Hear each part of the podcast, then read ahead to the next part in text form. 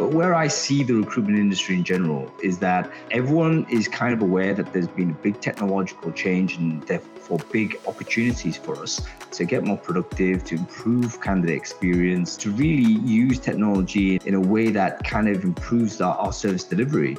That is very exciting, but there's a gap between sort of feeling that this is there uh, and then being able to operationalize it.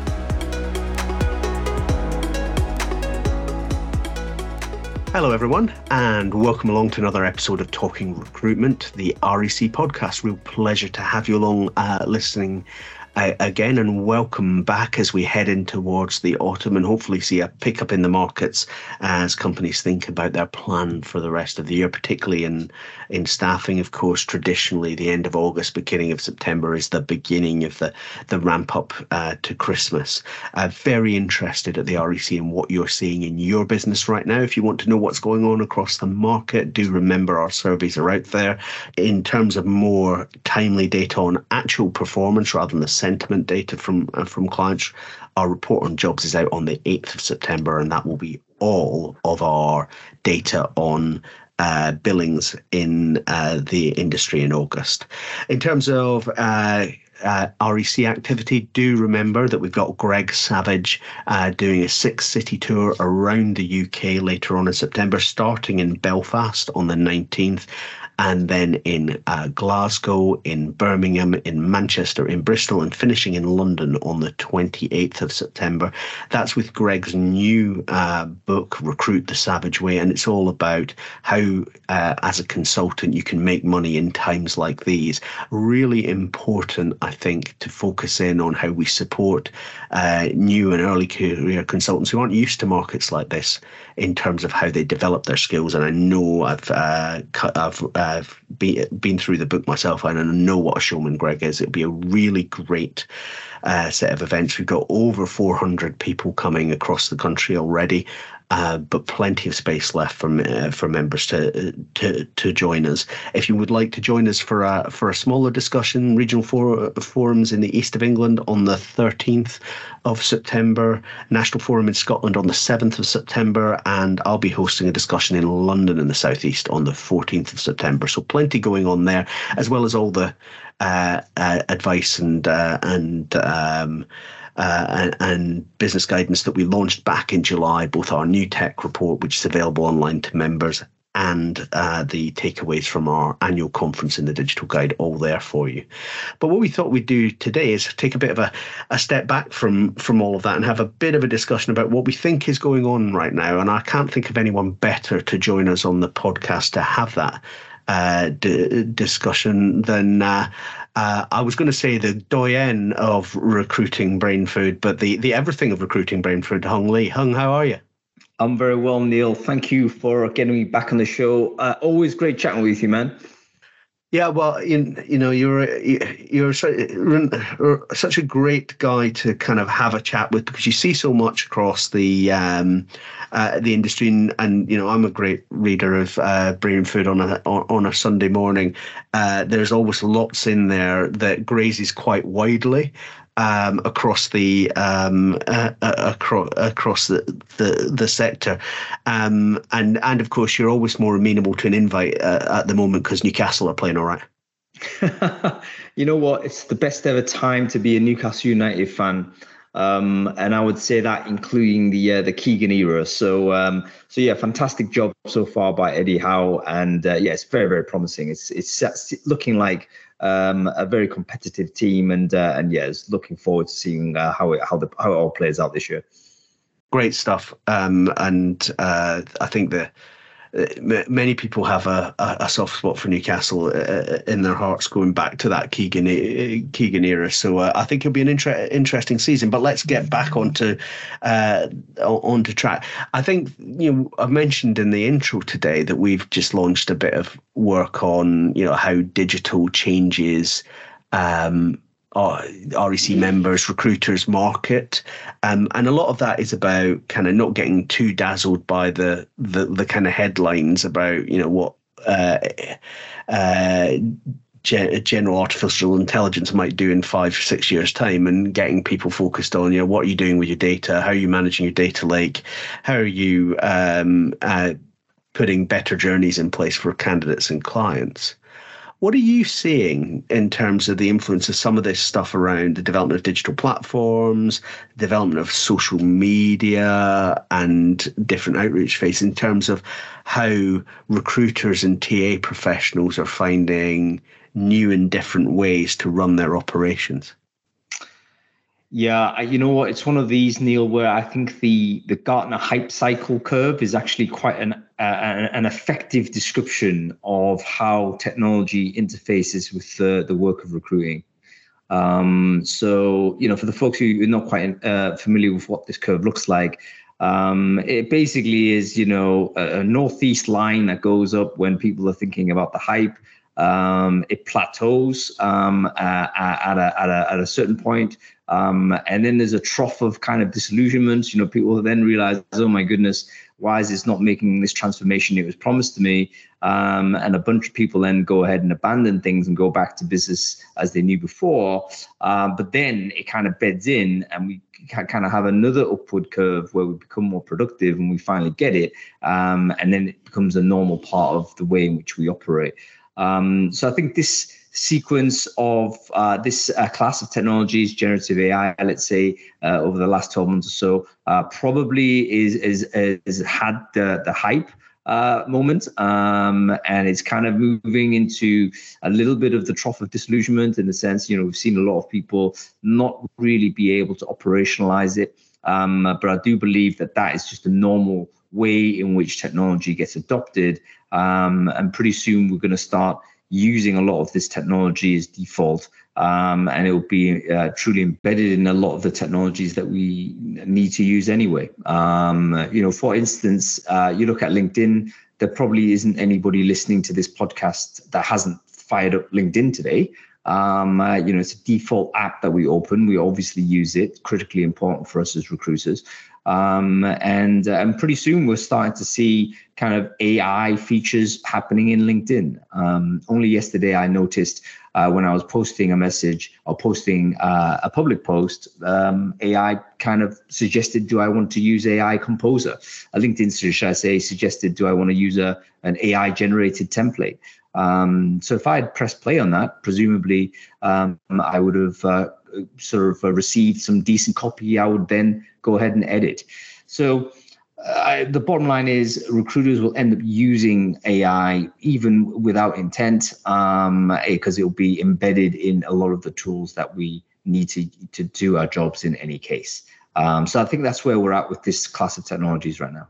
So there's a couple of ways in which tech will inject itself into recruitment businesses, into recruiters' lives. And there's kind of the user experience.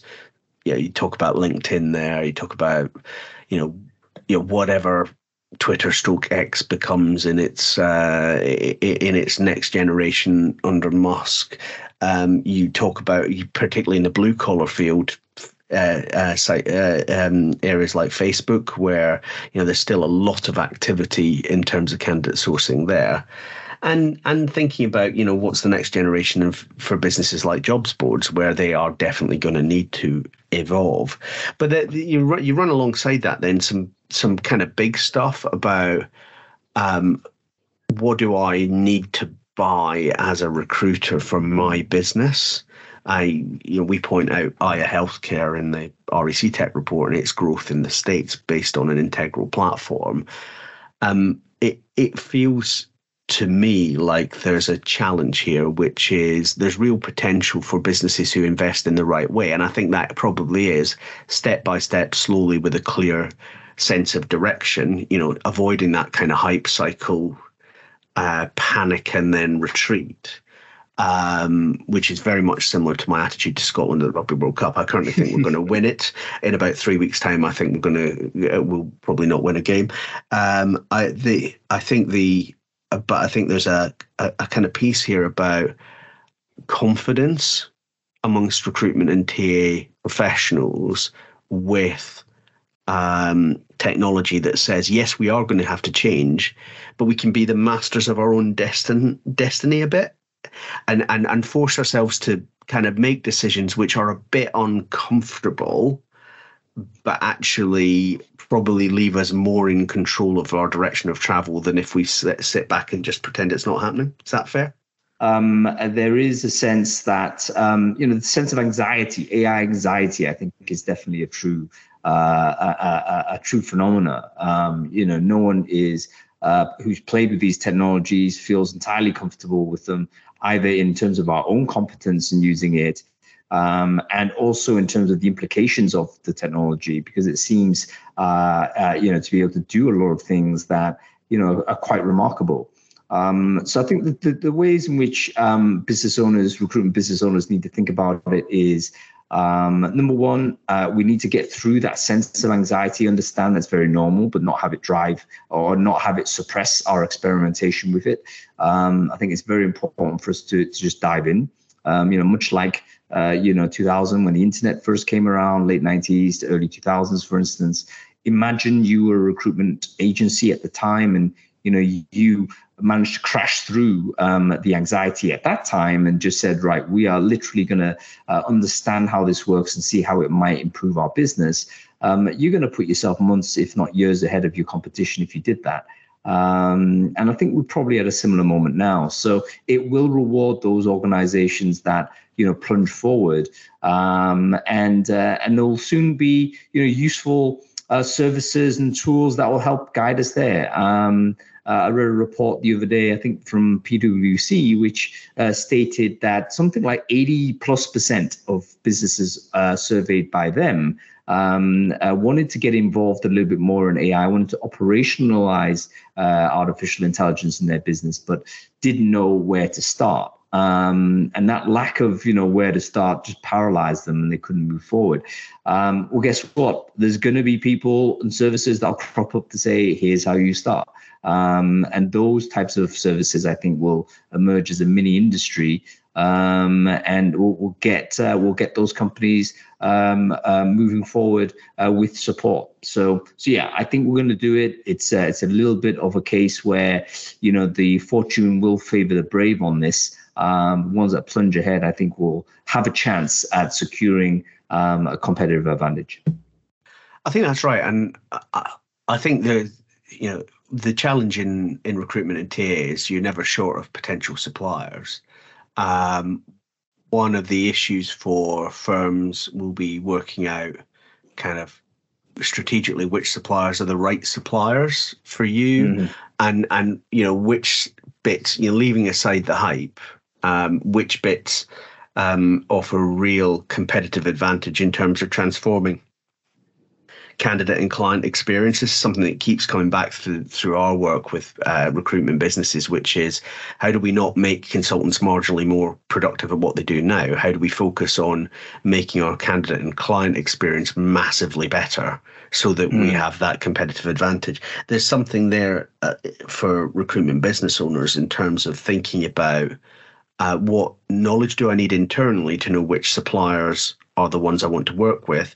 And how do I hold my nerve um, in terms of making some decisions about where I think this is going and and ignoring the hype cycle to a certain degree. That's both not getting distracted by stuff that's a couple of years ago uh, away or three or four or five years away in terms of adoption, um, but also making um, making sure that we're confident that we're going to land what we are doing well and it's just moving us forward step by step you know data automation ai general ai um, there's something the, the, there's a lot to be said for doing you know a few key things really really well in this space. It's not actually it's not that uh, it, well, it's, it's not that unanalogous to the discussion we were having before we started recording this about companies' attitude to work for work from home. You know, there's there's something here where you do have to make an uncomfortable call as a business owner, as a business leader now about what you can't do everything. So what tech feels most critical, and there, I think it is. I think it is about kind of finding the time to to raise the head from the week to week and month to month, which is really difficult in any recruitment business. Um, to think about next year, the year after, the year after, and what's the long term uh, term uh, term play. That's actually one of the reasons why I like uh, Brainfood because I think Brainfood plays an important role for recruiters and for recruitment agency owners in terms of um, lifting the eyes to the horizon a little bit. Um, speaking of which, you, you, know the community is a is a sizable and a global one. What what are you getting from the the Brainfood community in terms of interest in all of this and and where next?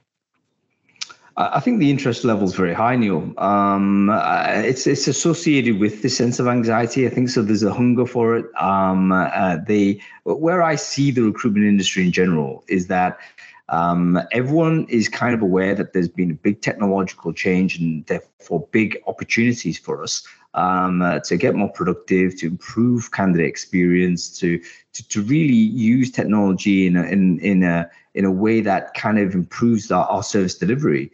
Um, that is very exciting, um, uh, but there's a there's a gap between sort of sort of uh, feeling that this is there uh, and then being able to operationalize it.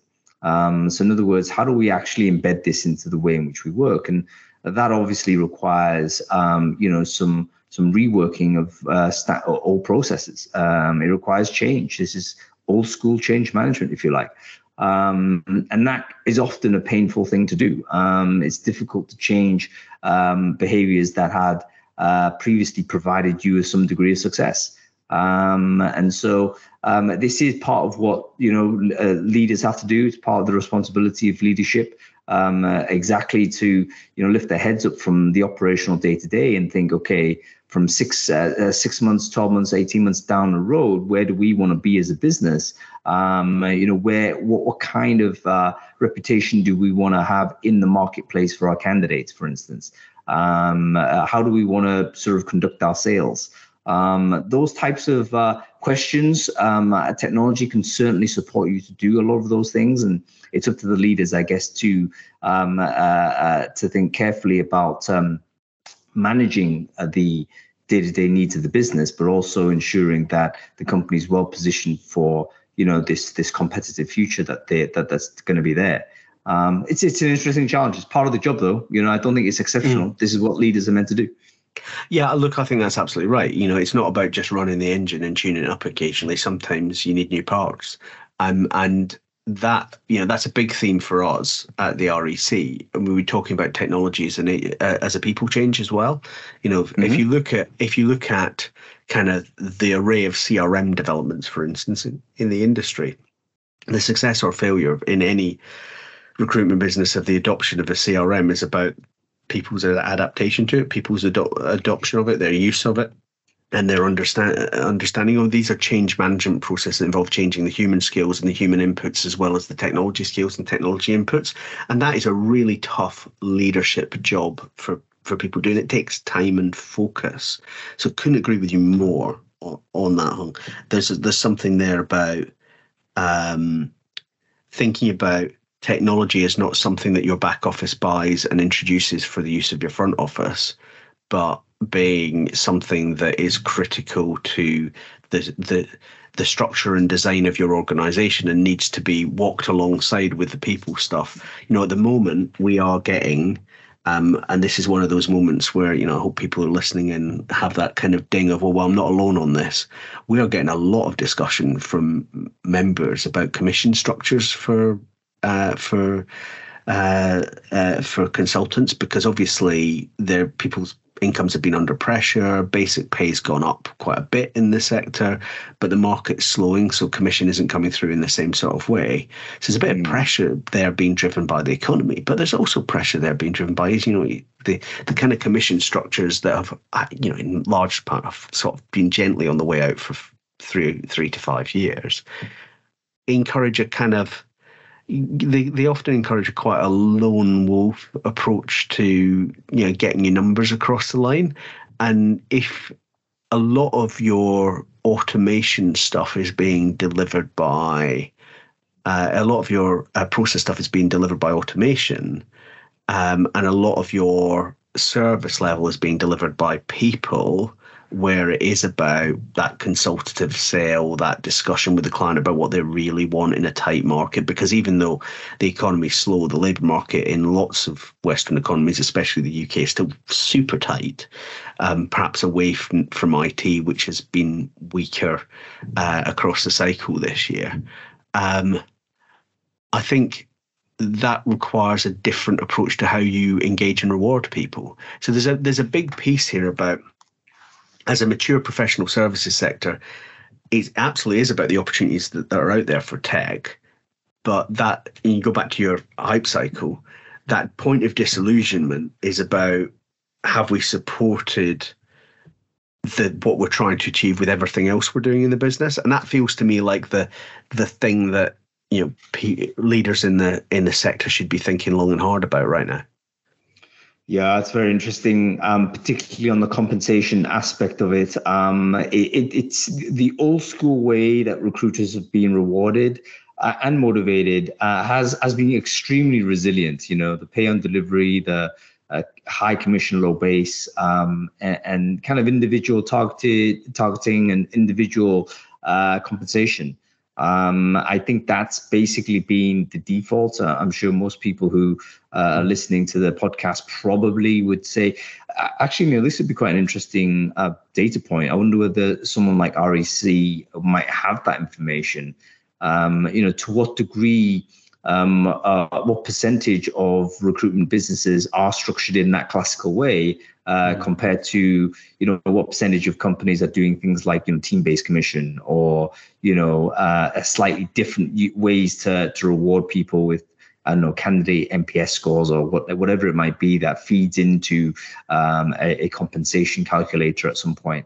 Um, so, but I, I would guess uh, if that data is not available, I would guess that the vast majority is still based on the classical way, um, and and of course that drives certain behaviors, um, which uh, are, are plus and minus, um, you know, depending on context. So, um, so yeah, be interesting to see uh, what that evolution, whether we're at, if you like, an evolutionary point in terms of how uh, those rewards are being structured.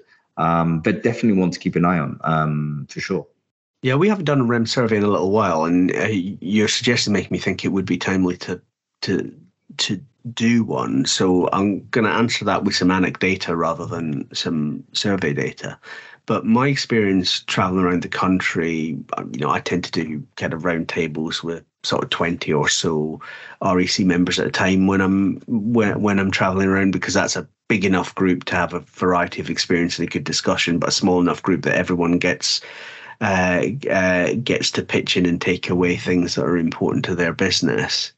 Uh, subtext uh, Scotland on the 7th of September, East of England on the 13th, and London on the 14th. If uh, going back to the top of the po- uh, the podcast, um, what I would say is in almost every one of those sessions, there are one or two or more businesses that are doing things differently to that classical model. Mm. But almost everyone else at the table is doing things in the classical way. What's interesting is the ones who are who have de- the ones who haven't departed from the traditional model, the individualized compensation model, are interested in why, what, and wherefore uh, from the two or three who have changed. So I think mm. there's some I think there's some impetus, but it hasn't shifted yet. Would be my would be my gut. But yeah, certainly something to look at. Um, I'm really interested in the dynamics of compensation for recruitment generally, um, and obviously partially because I'm a massive labour market nerd. Um, but uh, you know, inflation does, you know, a, per- a period of inflation will push up base pay. It always will. Um, and if you think about the real growth of our industry, the last period of substantially high inflation for long periods before this last year was in the early 90s. I think the labour market and our industry looked radically different 30 years ago. Um, mm. So I, I, I do wonder whether partially there's a reset based on the fact that the low base, high commission structure isn't quite as sustainable. But I also think there's a reset based on uh, the skills that the that the really good consultant needs is are probably a different set now than when you were dealing with a super loose labour market and this uh, uh, uh, and what you were really doing was matching well. Because re- realistically, you know, my favourite stat, I'm sure you've heard it before, which is 50% more babies were born in 1964 than 1977. Realistically, the driver of tightness in British labour market is demographic. Um, and so it's going to be with us for a decade at least. Yeah, I mean, demographics I think is starting to become uh, more mainstream as a as a as a as a conversational topic. Uh, marginal for a long time, but I think we're all becoming a little bit more aware that you know the fertility rate in in in a lot of uh, economically uh, developed. But there seems to be um, a kind of a relationship um, between uh, economic uh, development and reduction of fertility rate. Um, uh, and and so that creates, you know, we talk about talent pipelining. That creates a long-term talent pipeline problem. Um, and of course, we've plugged that um, with uh, immigration over the last couple of decades. Um, I'm just uh, reading now, actually, uh, on the not to say I'm not paying attention, Neil, but uh, as you were talking, um, I, I, ended up looking at some. Uh, uh, there's been a release just today on Twitter um, from I think it was ONS, was it? Um, yeah, yeah. No, it was no migration numbers. Yeah, it was actually Home Office immigration statistics published, um, and uh, UK, of course, um, desperate for workers of certain types, um, and uh, it, has been ticking up at, uh, uh, at very predictable rates, particularly healthcare, skilled worker, um, you know, those types of areas where we've really had a long-term uh, candidate shortage. Um, so, so it's one thing to really, um, I think recruiters intimately understand this, uh, which is sector specific um, uh, labor uh, conditions um, are very, very apparent. Certain uh, types of roles um, are no longer, uh, um, let's say, attractive to local workers or native workers, if you like, um, and they've long been we've long been reliant on immigrant labor to try and fill those positions. Um, and without sort of access to uh, uh, easy labor, we're going to have to try and come up with new uh, new plans. So so yeah, absolutely. The uh, the big picture for uh, immigration, according to the Home Office stats, um, is that it is there's a lot of people coming in on the special uh, sort of route um, which is, you know, uh, I think the, the, the government kind of seems to periodically create sort of these rules to say, actually, we need more, you know, farmers. Or actually, we need more of this type of uh, this type of role, um, and uh, and and that is, you know, one. Uh, I guess method of trying to solve the demographic problem, which, as you say, is the root cause of uh, of the issue. Yeah, and I think there's it's a bit like the tech, isn't it? The, the, there's challenge and opportunity for uh, for recruiters here. I mean, I quite often quote what Neil Morrison of the HRD at Severn Trent said to me once, which is, you know, the most important thing for any recruitment business right now is don't tell me it's hard. I know it's hard. That's why I want to pay you. Mm. Um, and and so in a in a tight labour market, there's a whole range of things that you know, we've talked about recruiters being a bit more strategic about their own business clients are learning that they need to take the people stuff more seriously across, you know, what are we going to buy and try and hire ourselves? What are we going to grow? What are we going to borrow and what are we going to replace with technology? Yeah. And and you know, for for recruitment businesses, if you can get into that thought cycle of pain and amelioration for your clients, with the right skill set amongst your consultants, particularly your senior consultants who are going to be operating at that senior level. And there is huge pay dirt there in terms of um, a different re- a relationship with your client and an ability to do more. And we, you know, we we were talking a few weeks ago with uh, Paul Sharp and Miles Lloyd on the podcast about uh, the trend towards more businesses wanting a deeper relationship. So whether you call it mini MSP or mini RPO or whatever, wanting a deeper relationship with their talent suppliers. If you can get into that world, um, it's it, it, and it is oh, strongly linked to the discussion we are having earlier on tech. That feels to me like it's a really good sweet spot for any uh, recruitment business with a niche or a specialism or any scale to to exist in. So I'm I'm kind of fundamentally optimistic about you know what the tightness of the labour market means for the sector especially if that then feeds through in kind of our campaigning work to a decent discussion about how you drive growth in uh, a country like the UK, where you know driving growth through growing the size of the labour force is not going to be an option for a few years. Yeah, I mean, I mean, you can be a pessimist on the economy, but also a pos- uh, like a, a, an optimist for the recruitment industry. Um, I think one of the things with regards to recruiting is, of course, that it, it's often counter-cyclical. Hmm. Um, and oftentimes, um, uh, it, w- the existence of agencies are there because you know we're plugging gaps that then emerge as a result of different things occurring. Yeah. Um, uh, so, uh, so yeah, absolutely. I think recruiters are very uh, naturally agile as, as, as, as businesses, uh, and they should be able to adapt to different conditions. Um, on the note about sort of getting closer to the customer, I think that opportunity is open wide. Um, and one thing that is true, um, you know, the shift to remote, I think, has really collapsed the distinction um, between the types of recruiter that exist out there as far as the end customer is concerned. Um, uh, you know, back in the day, um, uh, there would be very sharp distinction between agency supplier and embedded recruiter or RPO, um, principally because the RPO person would be sitting in your office. Um, uh, but if you're now kind of working in a remote first type scenario, which I think a lot of uh, recruitment agencies who supply RPO type services uh, would be doing, um, then there may not be uh, any calls or a, a, a, even an opportunity to sit in house with a with, with a customer. And so your delivery is, is going to be 100% digital. In which case, um, I think that opens the door for a lot of uh, um, pure play recruitment agencies to step uh, fully into that marketplace.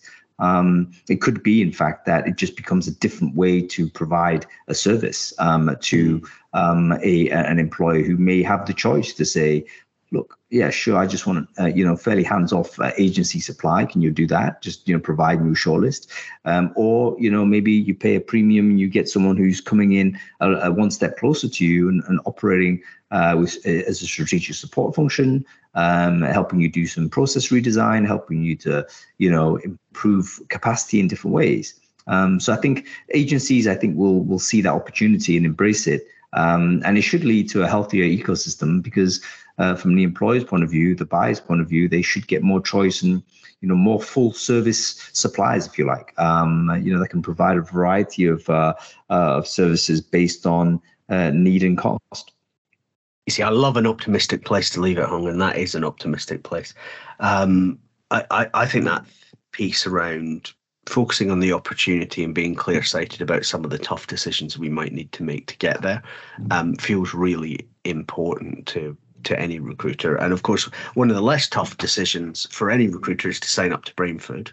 Um, so which people can do at recruitingbrainfood.com. What's next in the in the growth of the Brainfood empire? Oh, there's no empire, Neil. Um, I'm always kind of thinking about how I can support the industry as best I can. Um, and, and, this is not altruism, by the way. This is me just like enjoying the idea of doing it. Um, but also, I can see that there is positive. Uh, uh, it seems to be a win-win-win when those mm. things happen. So, you know, one of the things i have been very enthusiastic about this year is is uh, diving into the in-person uh, event space a bit more and encouraging more of those events to revive.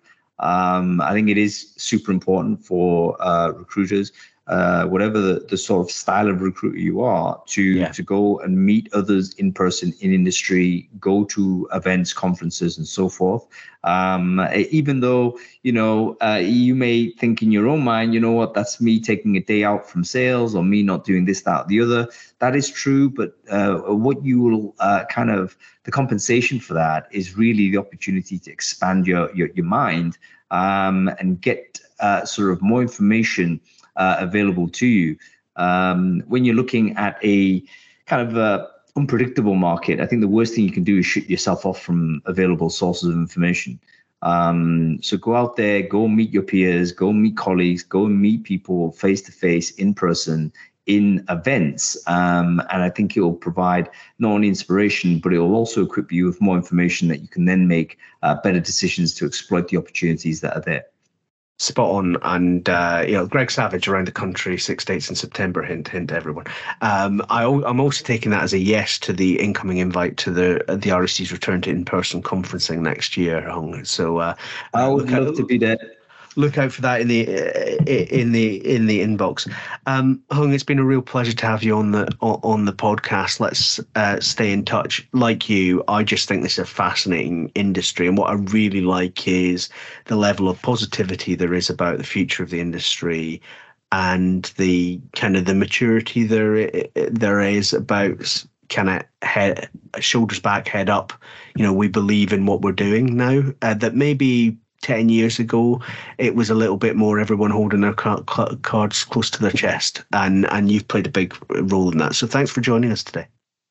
My pleasure, Neil. And just a final sort of send off for me, I highly recommend seeing Greg Savage in person. If you have the chance, go ahead and take that. And I didn't pay him anything for that. uh, Hung, best of luck to Newcastle this season, um, and I think uh, it does look like you're you're you're in for a good one. Enjoy the Champions League uh, journey. We're recording this on the morning where uh, the mighty Heart of Midlothian have a playoff game for the Conference League tonight, so I'm beginning to get slightly nervous about that. Uh, thanks for joining us on this episode of the podcast. Every everyone, delighted to have you along. If you've enjoyed this chat with Hung, why not try one of our other recent episodes? Great discussion linked to some of what we've been uh, uh, uh, discussing today in episode 16 with Emily Summerhays of Hoop Recruitment about uh, the professional service recruiter and what that means in terms of skill and approach, um, and a little bit of a feel about kind of you know how that changes other bits of your business, including the reward piece in that discussion, or episode 15, where we looked at some of the more immediate changes you can make to your business uh, with uh, with technology with uh, Neil Curry of Target Recruit. So a couple of uh, interesting ones to follow up if you've not quite sated your podcast. Uh, desire just yet. Thank you again for joining us today, and I'll look forward to talking to you again soon on another episode of Talking Recruitment, the REC podcast. Thank you for listening today. I hope you took away some valuable thoughts from this discussion. If you'd like to hear more, head to rec.uk.com forward slash talking recruitment or follow us on Apple Podcasts, Google Podcasts, and Spotify. Simply search Talking Recruitment to find us.